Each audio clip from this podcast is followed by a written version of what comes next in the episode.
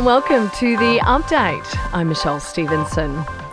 Federal politicians have started debating the voice legislation, which would authorise a change to the Constitution.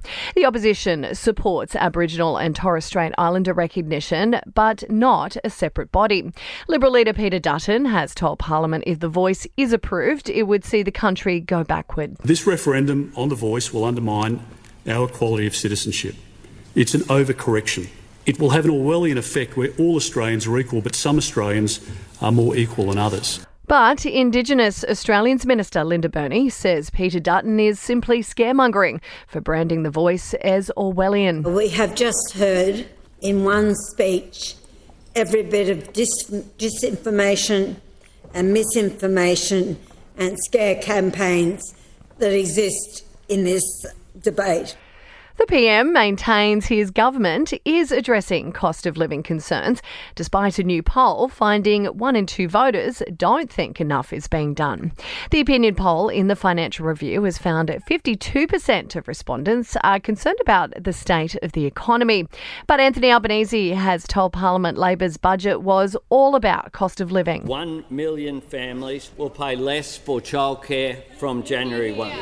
11 million Australians will pay less to see a doctor. Australians paid $76 million less for their prescriptions because of our cheaper medicines plan.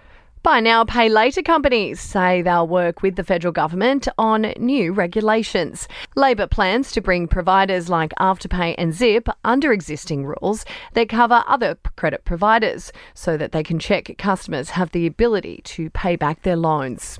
Now, relatives of a South Australian man who died while descending Mount Everest say they are heartbroken but proud of everything he achieved.